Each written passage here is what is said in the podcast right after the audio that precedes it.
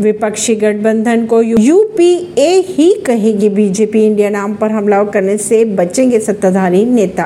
खबरों की अगर माने तो बीजेपी के नेता विपक्षी गठबंधन को इंडिया नाम से नहीं पुकारेंगे। पार्टी ने ये तय कर लिया है। विपक्षी गठबंधन को यूपीए के पुराने नाम से ही पुकारा जाएगा।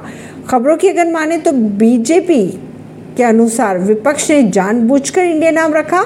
ताकि पुराने कारनामों पर पर्दा डाला जा सके और जनता के मन में यूपीए की छवि को भी बुलाया जाए। गौरतलब बात यह है कि आज वित्त मंत्री निर्मला सीतारमण ने भी मणिपुर मुद्दे पर हमला बोलते समय बार बार यूपीए शब्द का ही इस्तेमाल किया। ऐसी ही खबरों को जानने के लिए जुड़े रहिए जनता से रिश्ता पॉडकास्ट से। परवीन दिल्ली से।